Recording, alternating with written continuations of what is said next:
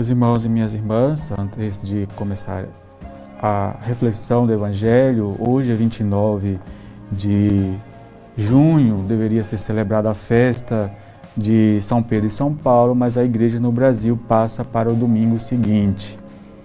Então, hoje celebramos o dia comum da terça-feira da 13ª semana do tempo comum. Bom, hoje outra vez ouvimos este evangelho que no 12º domingo do, do tempo comum, há uma semana atrás, ouvimos no evangelho de São Marcos. Bom, saber e confiar que Jesus está sempre perto de nós é uma grande garantia para que possamos enfrentar as tempestades que nos abalam. Por isso, o evangelho da tempestade, né, é, acalmada, nos leva a refletir sobre o grau de confiança que temos na presença de Jesus na barca da nossa vida.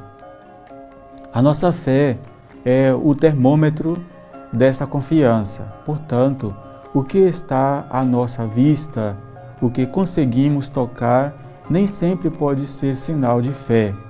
Precisamos ir mais além, mesmo que nada comprovemos.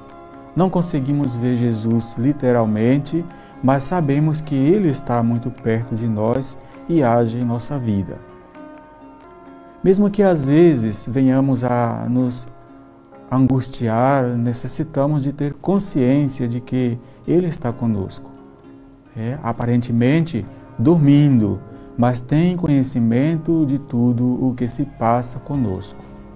Quando damos lugar a Jesus na barca que nos abriga, cedemos também a Ele autoridade para intervir e agir em nós em todos os momentos.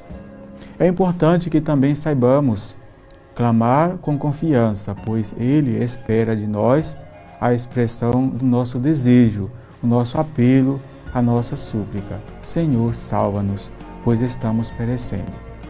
O nosso clamor é um sinal de humildade e reconhecimento da nossa incapacidade. Por isso, é esta a oração que devemos fazer nos momentos de sufoco.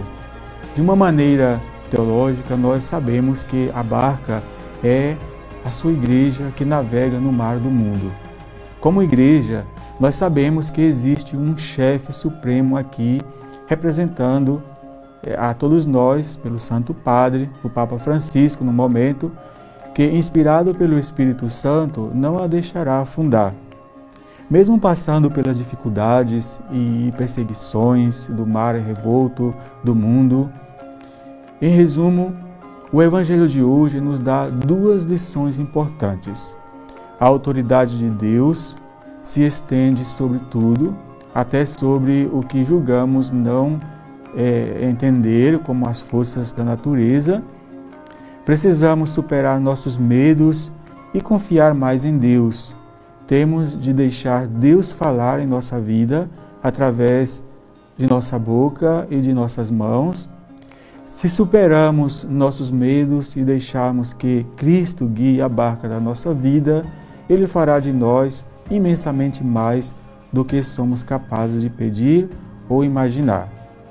Então, hoje, deixemos nossa vida em Suas mãos.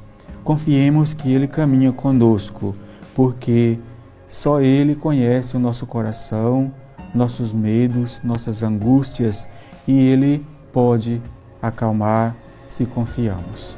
Louvado seja nosso Senhor Jesus Cristo. Para sempre seja louvado.